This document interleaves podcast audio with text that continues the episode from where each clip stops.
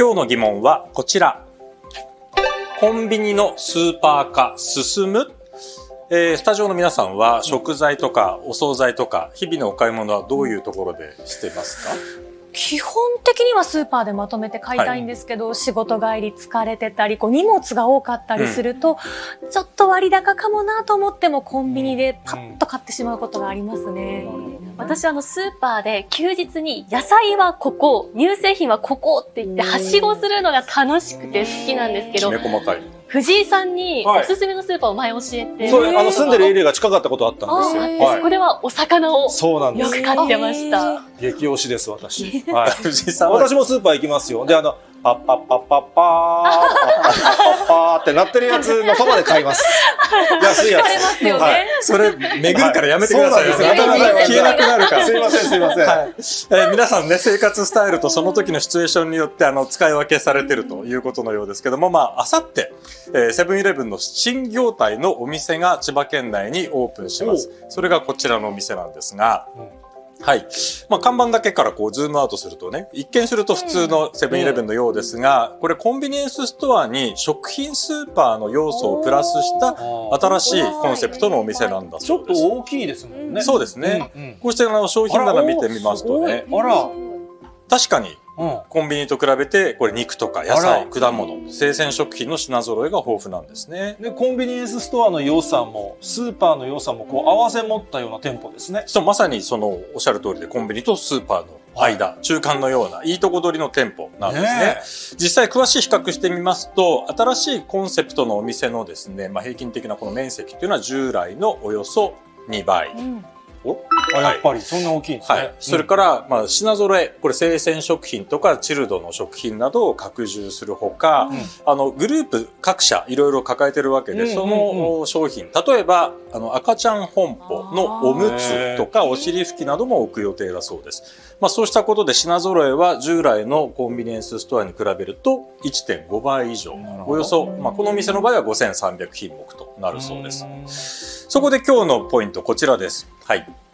コンビニ新時代、セブンの狙いは、そして、脱手作り主義、調理丁寧って何でしょう？まずは今回、はい、セブンアイ・ホールディングスが新しい業態のコンビニをオープンした狙いを担当者に聞きました。その狙い、コロナ禍以降、シニア世代を中心に自宅のすぐ近くで買い物する方が増えたんです。で、これが一旦まあ定着しまして、うんコロナが明けた今も変わらない。あんまり変わらない。で、さらに、若い世代では、あの、共働き増えてますよね。あの、そこで、いわゆるタイパ、タイムパフォーマンス、時間効率ってやつですね。うんうん、それを重視する人たちを取り込むためなんだというふうに話していました。やはりこう平日お仕事をしていて忙しいと、うん、なかなかこうゆっくりスーパーに行ってお買い物っていうことはできないなと思いますしコンビニがあったらもうコンビニにすぐ駆け込むっていうことも多いと思うので、うん、この中間的なお店ができたとしたら助かるなっていう声はきっと多いですよね。そうですね。でまさにそういった声をこのセブンアイグループは今回の新しい業態によって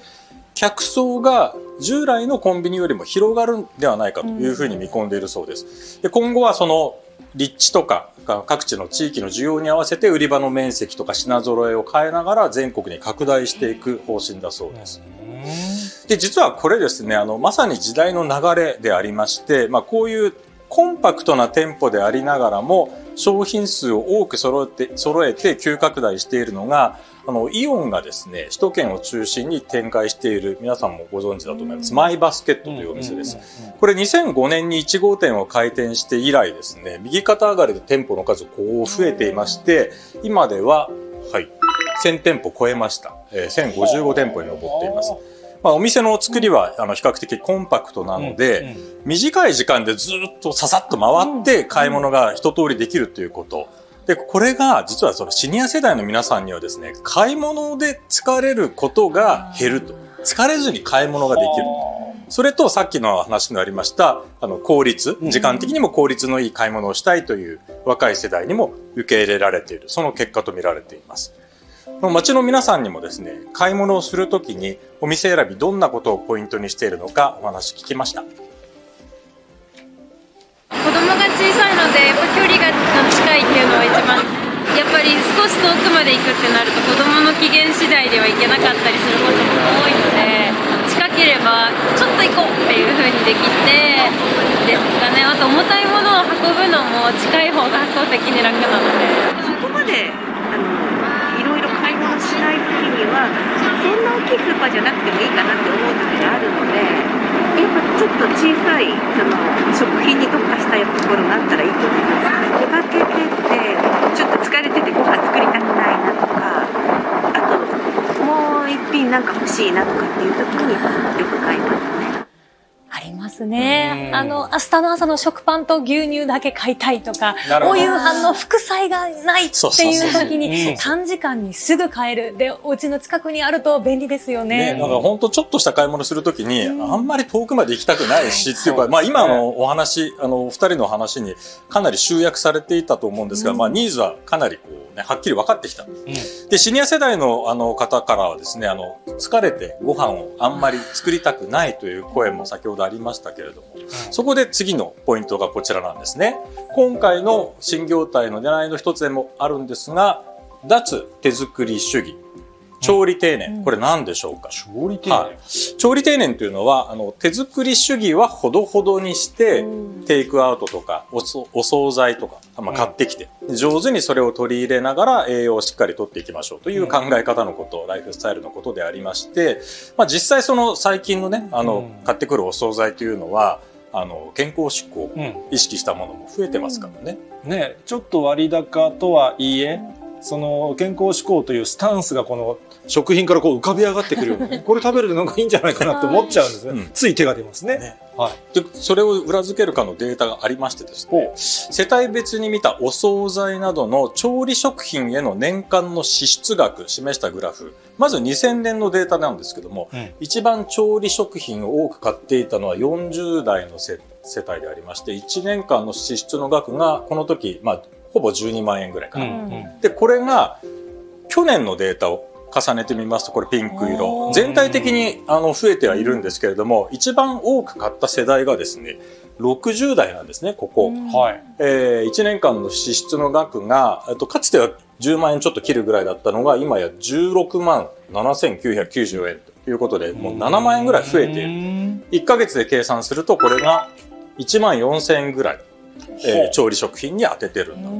まあ、つまりはシニア世代がお惣菜などをね、より多く手に取っているということが、うんこのデータからもわかると思います。その背景にあるのは、家族のために食事作るのが当たり前っていうね、今までのルーティーンから解放されるシニア世代が増加している。